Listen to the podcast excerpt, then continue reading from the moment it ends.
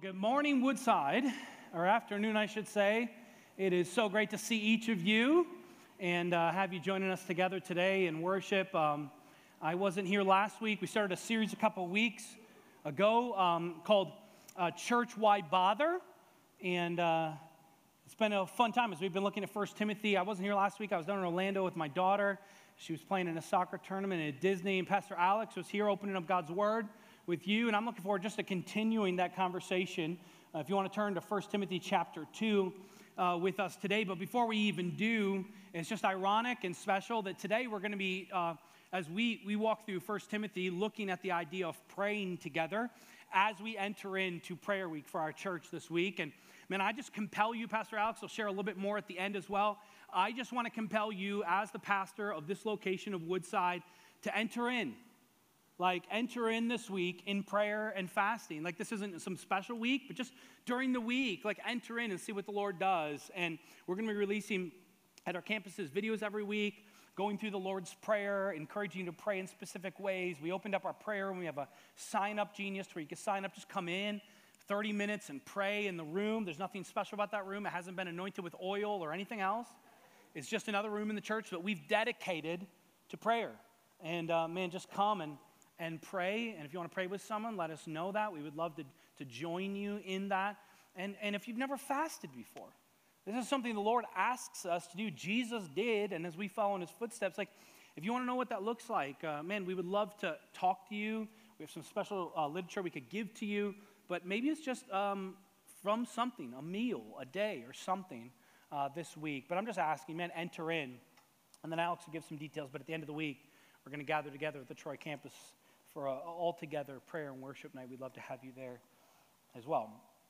So 1 Timothy chapter 2 is where we're at. I just want to, as we go into the topic of prayer, it's not specifically just prayer, but more of an idea of corporate togetherness prayer. And so I just ask you before we open up, I'm going to ask a number of questions throughout our time today. And my question just is do you pray? So I don't want you to give me this spiritual answer, yes I do. I just want you to think about the reality of your life for a moment and just think about the way in which you pray and if you pray. If prayer, what I'm really asking is prayer something that is an active part of your life? Is prayer something that you do every day? Is prayer something that you do weekly? Is prayer something that is incorporated into the life of your family? Is prayer a part of your life? Just think about that. And I don't want anyone to answer, you know, but just think for a moment for you personally in your heart of hearts, because I firmly believe in the presence in this room, there are people that have not prayed for a very long time. The prayer is not an active part of their life. It's fascinating. I don't really love all the time statistics or even like surveys because I don't know if they're necessarily accurate. But one survey says, as they polled people, about 80% of people in America said that they pray.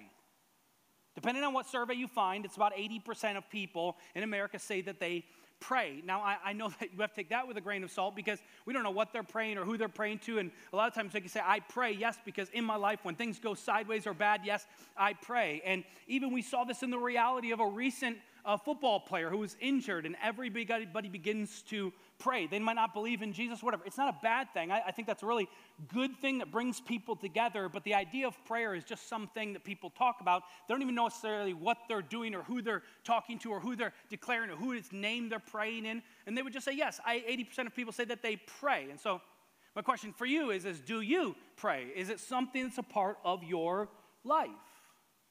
Then I would ask a second question. What do you pray about? And who do you pray with? What do you pray about and who do you pray with? You won't be surprised that as the same poll, depending on the survey, the same survey said that most people that said that they prayed predominantly about themselves and by themselves. And I would say that's actually not abnormal. I mean, I think most people that pray, their focus is on themselves, and a lot of it revolves around asking God for things. That like, man, I'm in a crisis moment. God, I need you to move on my behalf. Or, man, God, I want this. Or, God, whatever. And it's not all bad, but a lot of people, most people say that their prayer life is about themselves, and it's only with themselves. And I don't actually think that that's necessarily bad at the end of the day, that people's lives predominantly are them praying to God in their relationship with the Lord. Because at the end of the day, right, God calls us to pray without ceasing, right? I mean, and if you ever wonder what that means, it's not that like in every moment of every day, you never stop praying. Like you're just praying at all times. You never stop. That's not the idea. The idea is that we would continue the conversation with God throughout life and every moment of life, that in it's a conversation that it would be without ceasing. It's not just when I eat, or it's not just when I read my Bible, or it's not just when I need something in a moment. It's that I can communicate with God whenever, like, man, driving down the road, and it's like, man, just a beautiful day, and I hear a worship song from, and I'm like, man, God, thank you so much. I just realized today that you're a good God. Thanks, God. Or you're sitting in the edge of a cliff, you just took a hike, and you see an unbelievable sunset, and you're just like, God, you're such a creative God. You're so amazing, God.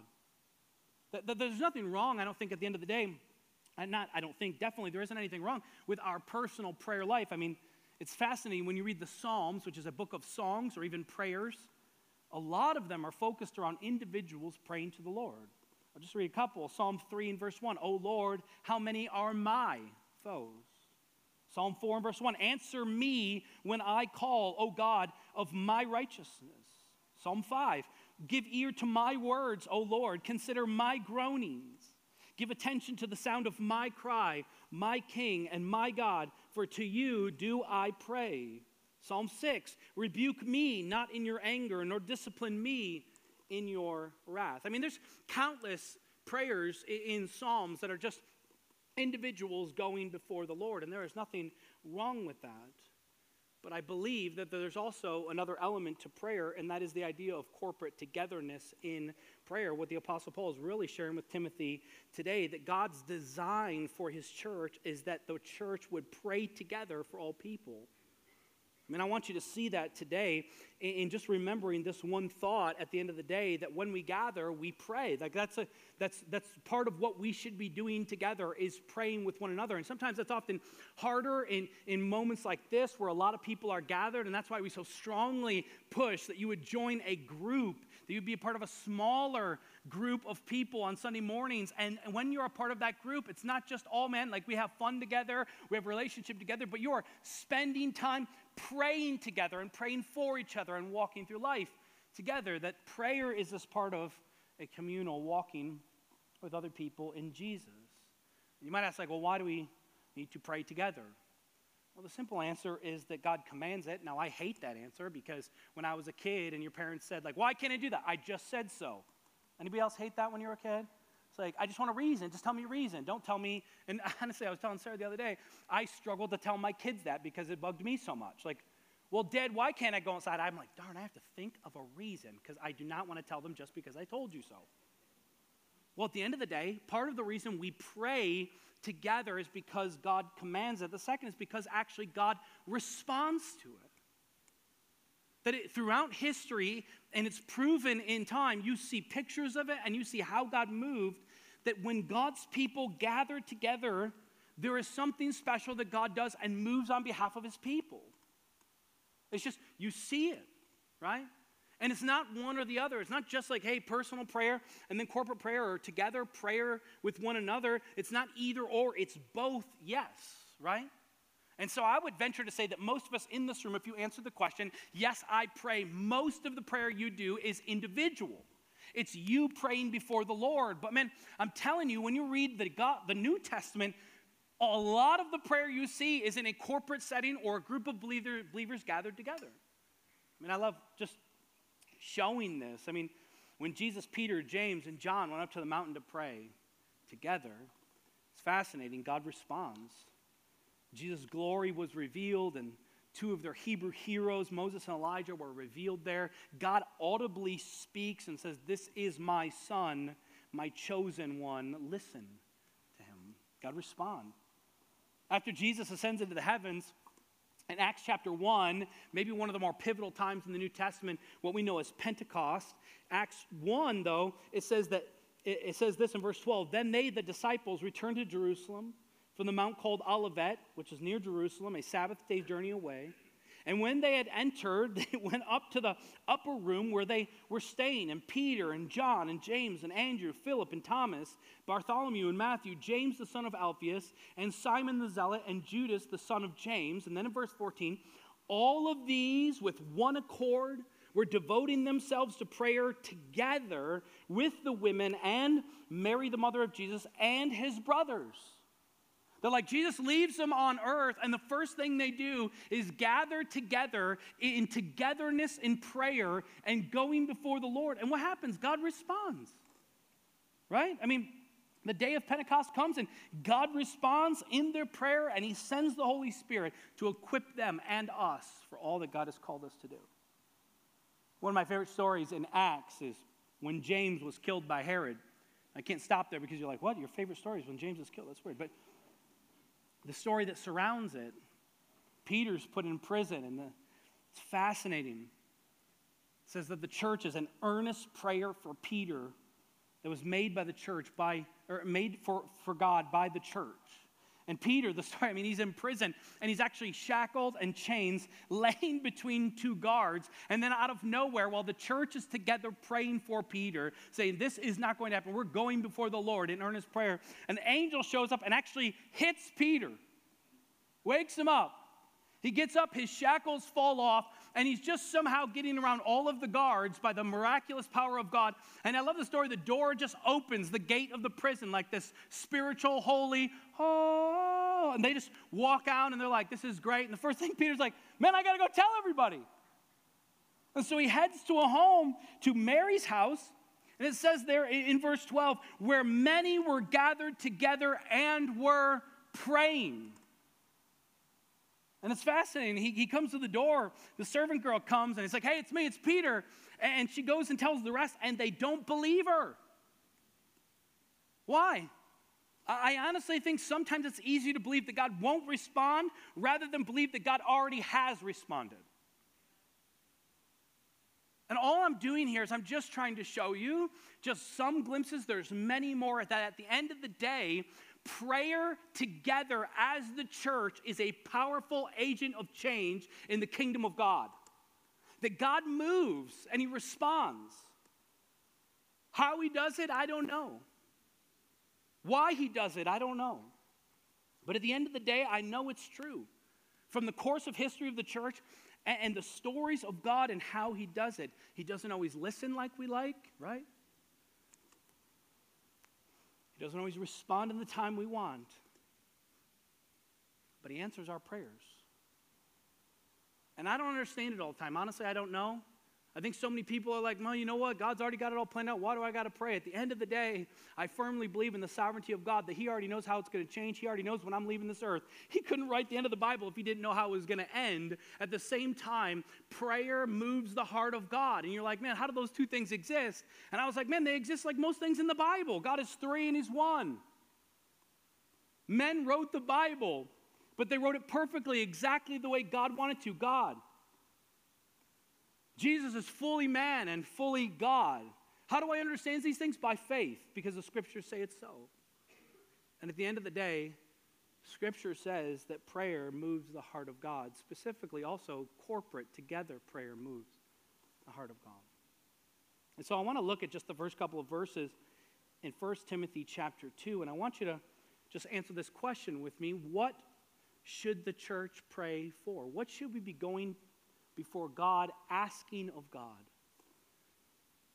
And Paul, as he's writing to Timothy, a pastor of the church of Ephesus, gives a few things. These aren't exhaustive, they aren't the only things, but he gives three things that the church there, Timothy, he wants to push forward and pray for in the church of Ephesus, and that's what we find today. And so, if you would look with me in the first verse of chapter 2, and this is what Paul writes to Timothy in chapter 2. He says, first of all, then, I urge that supplications, prayers, intercessions, and thanksgivings be made for all people.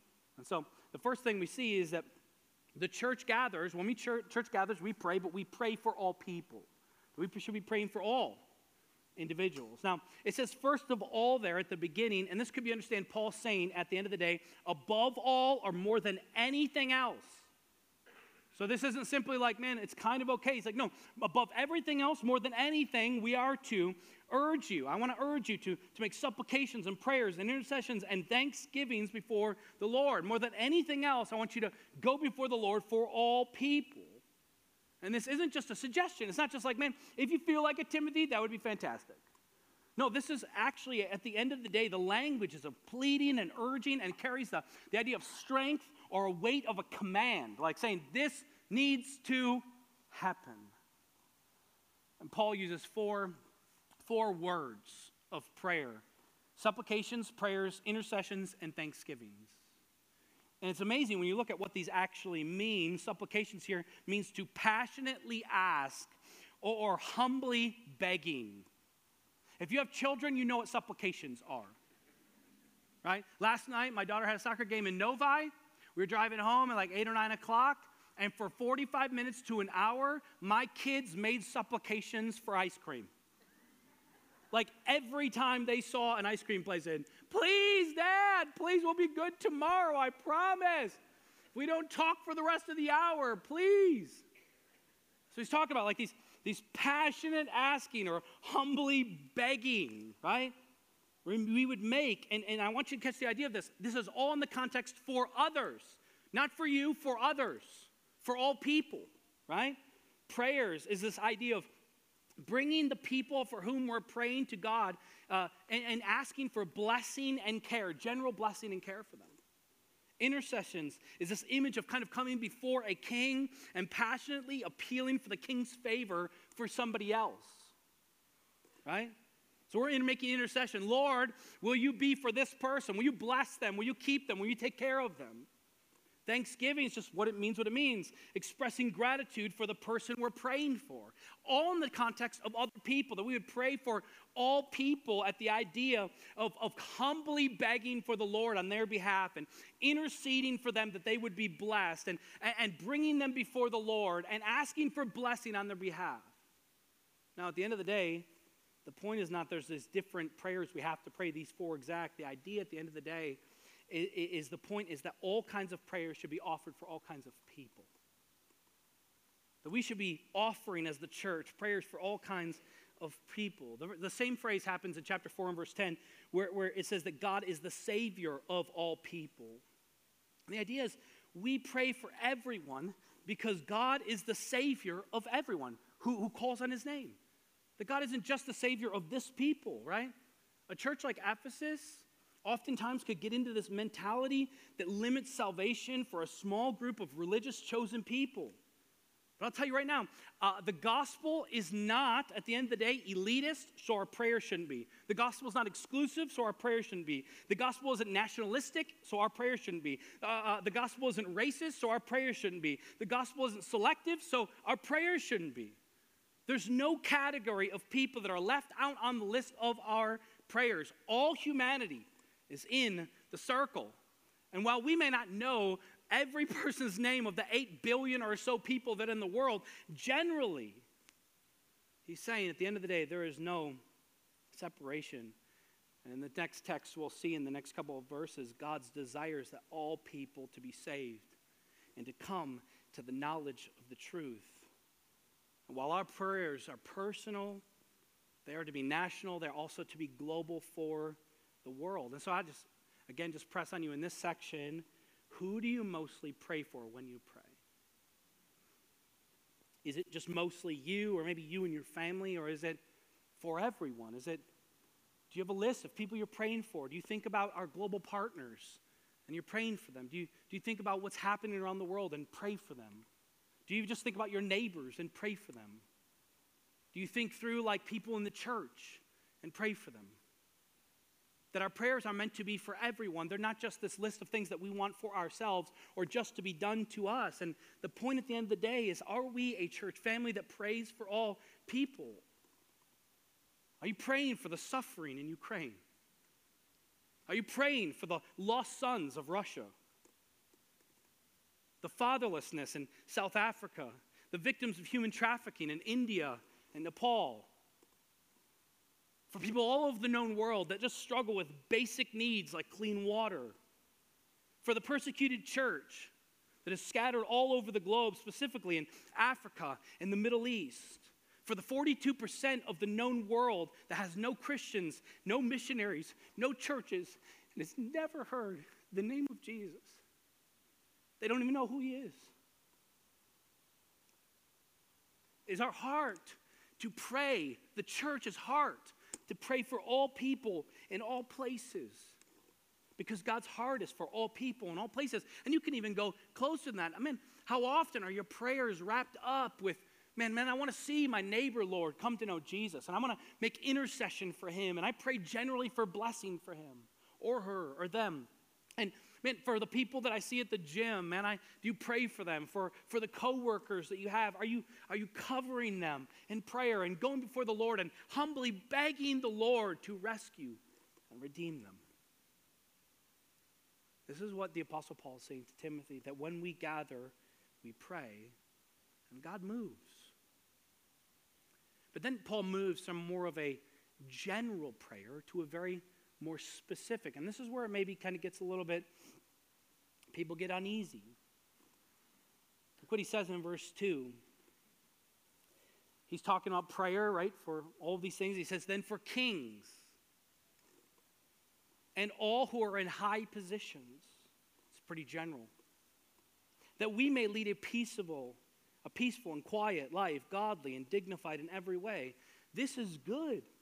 And it's pleasing in the sight of God our Savior, who desires that all people to be saved and to come to the knowledge of the truth. And so what we say is that, man, God calls us to pray for our governmental leaders, for kings and all those who are in high positions. So just to give you a little context here, praying for kings here was a reference to be praying for whoever was serving as the Roman emperor at the time. Now, I want you to consider this for our context and our application. The Caesar at the time was an emperor known as Nero. Ever heard of the guy before? Not the greatest human? He's the first to initiate the first systemic state-sponsored persecution of Christians.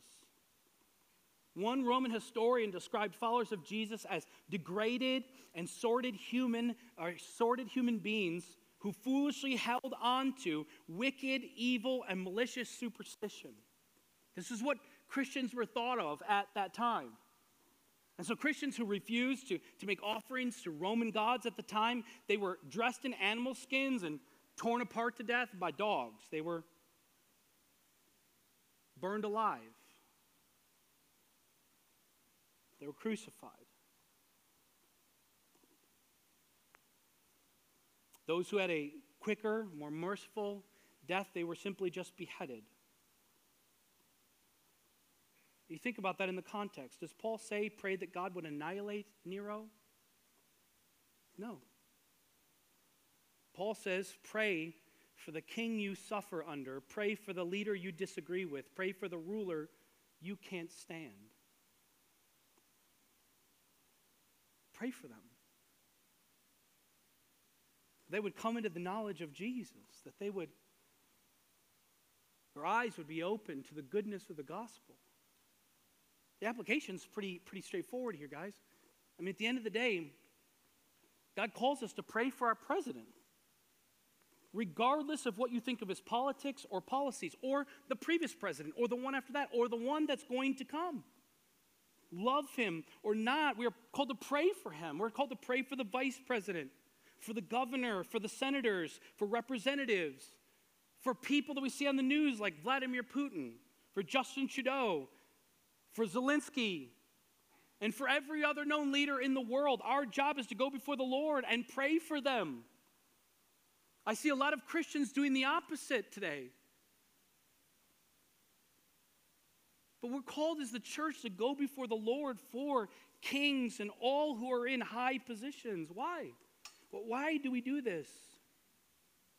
Because we're called to live under their authority when their leadership is good for us and allows us to follow Jesus. And we're called to obey God in certain moments when actually at the end of the day, we're called to follow God rather than men when they subject us to not being able to follow Jesus.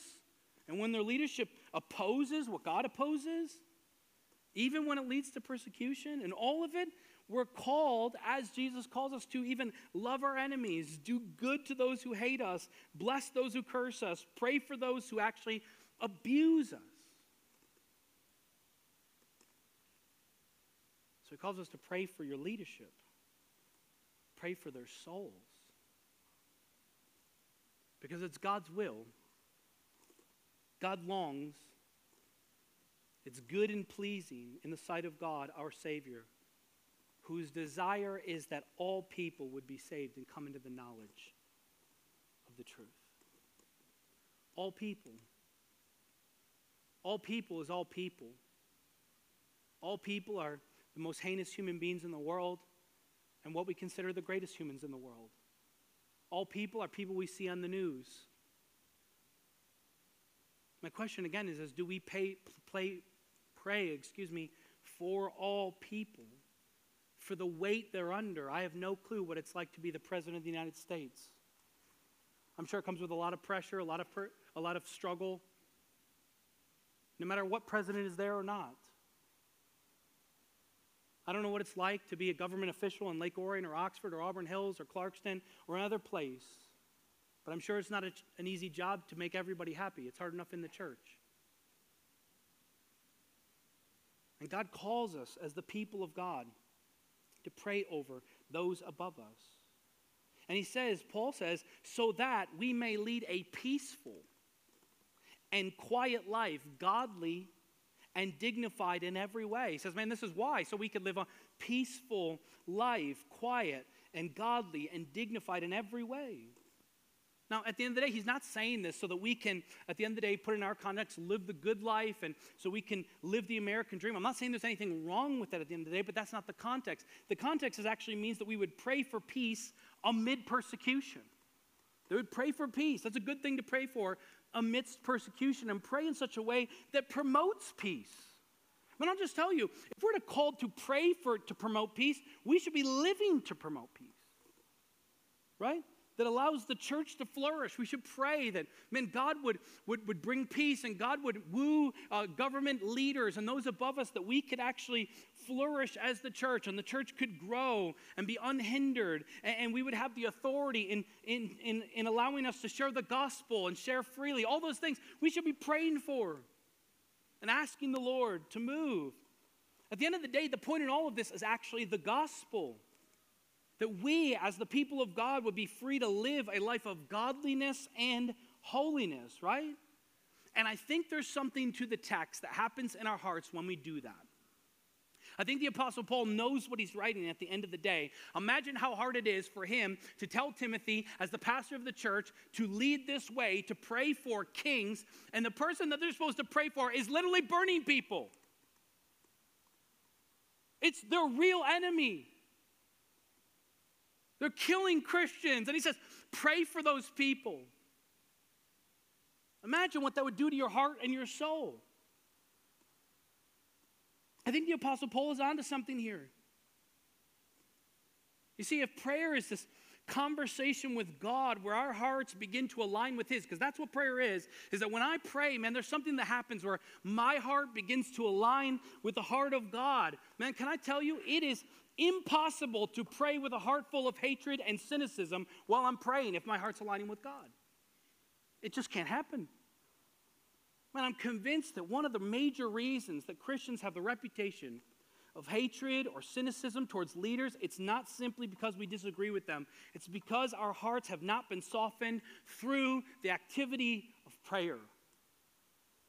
Going before the Lord. As one writer wrote, no one can feel hatred towards those for whom he prays. Man, I can't despise someone and pray for them. I can't pray for their salvation and for their soul and at the same time despise them. I'll give you a practical example. Does anyone here get frustrated with their husband or their wife? Would you raise your hand? No, I'm just kidding. You don't have to raise your hand. Hey. Someone amened in the first service. I was like, wow. Yeah, people are literally like slapping each other's hands down. Put it down. The whole church just saw that. Right? You ever get frustrated with your spouse? Or I'm sure. Sarah never gets frustrated with me. And you ever get frustrated with your children? Yes, for sure. And you know what? They probably get frustrated with us. You ever get frustrated with pastors? I'm sure you do. Do pastors get frustrated with their people? I'm sure. I never do, but yeah, I'm sure it happens. The whole point is we get frustrated with one another. All people, right? It's amazing what happens. And I just want to press on you for a moment. The next time you're frustrated with someone, pray for that person. Something happens. Frustration wanes when we pray for them. We're at the end of our patience with someone. That impatience softens when I pray for them.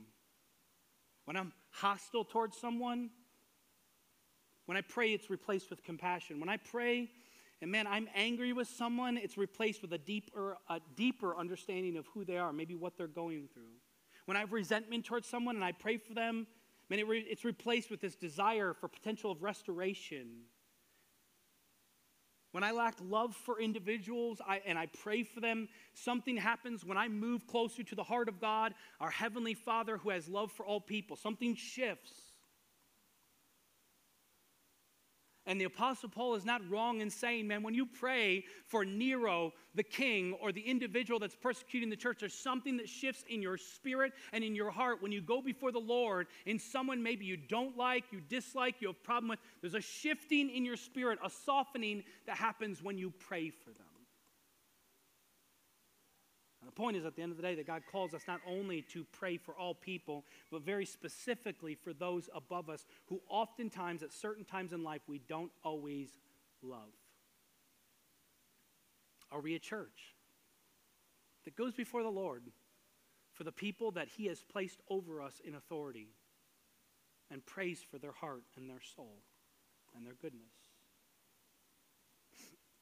Then lastly, in verses 5 through 7, if you look with me, the Apostle Paul tells Timothy that he might lead in such a way that they would pray for the gospel to advance. Look in verse 7 or 5 with me, excuse me.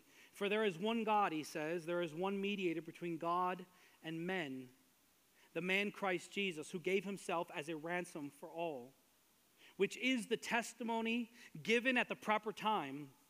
For this I was appointed a preacher and an apostle. I am telling the truth and not lying. A teacher of the Gentiles in faith and truth. You see, in Paul's world, I would say even our own world today, people believed and worshipped in a whole pantheon of gods. And there's lots of gods for all kinds of things. And I would say we have the same thing today. People just don't necessarily know that they're worshiping that God. You were made as a worshiper in the image of God. It just depends what you're worshiping. Every day you see people, they're worshiping a god, whether it's the god of money, mammon, it's the god of consumerism, it's the god of love, it's the god of whatever else it is. They're worshiping a god because we were made to worship. It's no different today than it was then, but they had the gods they declared. And so here, the Apostle Paul is saying at the end of the day, there is no other god. There's only one God and one God of all. And he says that even further, our gospel claims that there is only one mediator between God and humanity, and his name is Jesus Christ. He's saying at the end of the day, Jesus is the only one that can reconcile God and you back together. That's it. There is no other reconciliation found outside of God. And there is an entire world that is striving to make God happy or somehow climb the ladder back to God. But we serve a God who climbed down the ladder to us, rescued and redeemed us so that one day we could climb the ladder back to him. Right? And the only mediator is Jesus Christ. He's saying that's it. One.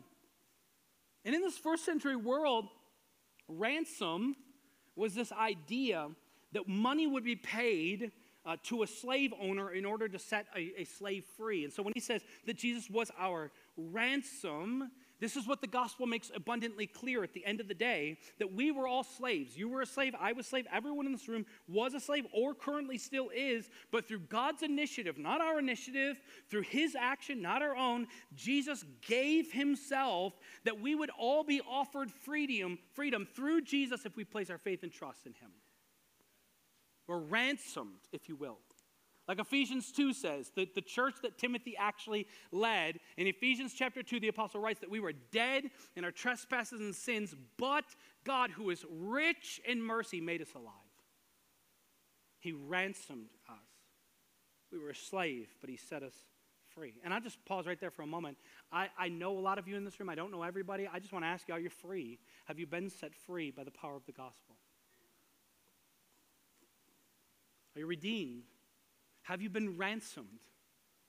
You can never pay the ransom on your own. You can't give enough money to a church, this church, or any other church. You can't serve enough. You can't do good enough. At the end of the day, the only way to pay the ransom that you need is through the body and blood of Jesus Christ given on the cross for you.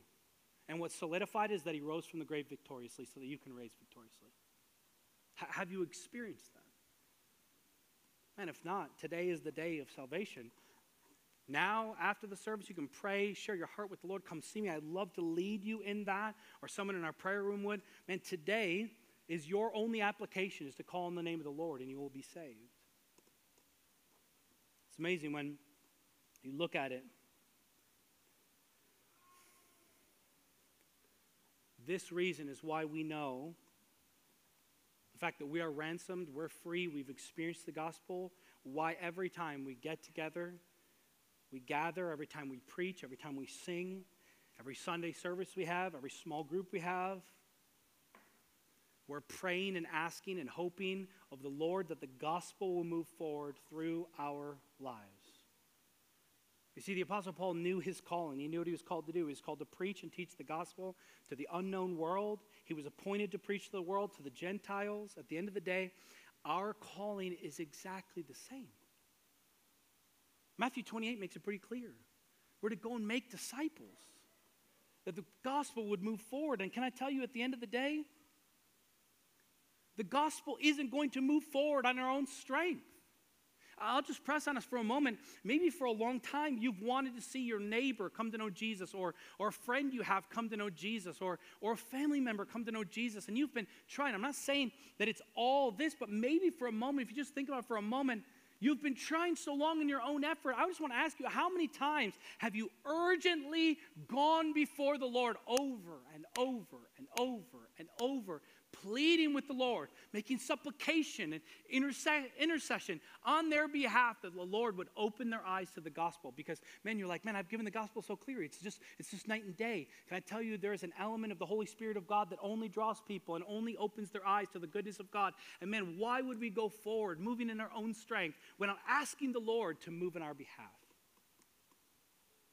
Maybe it's that we need to pray more, that the gospel would be open, the eyes of our people would be open to the goodness of the gospel, because salvation belongs to the Lord. And every time we gather, we should be praying that the gospel would be moving forward. My church, my heart is that we would be a church that prays for the gospel to advance.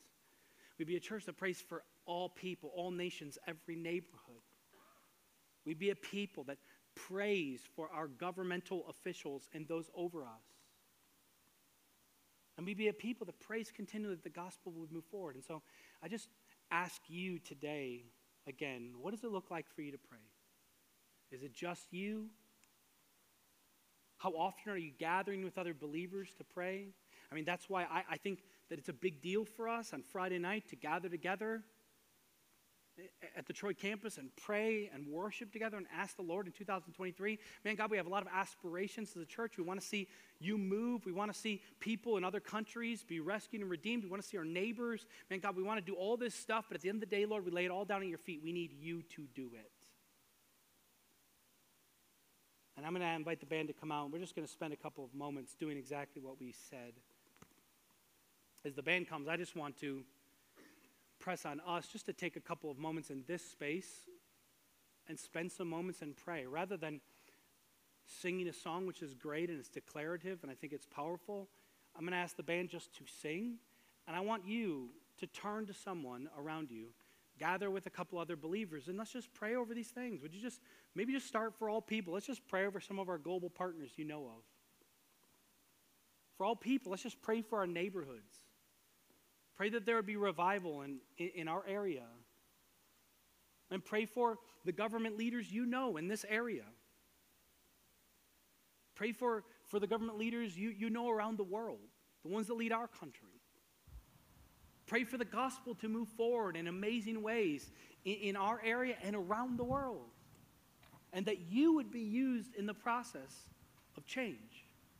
Not just praying, but going and serving and doing what God has called us to. And I just want us to go before the Lord, spend some time in prayer this morning as the band sings, as we pray. Would you pray with me?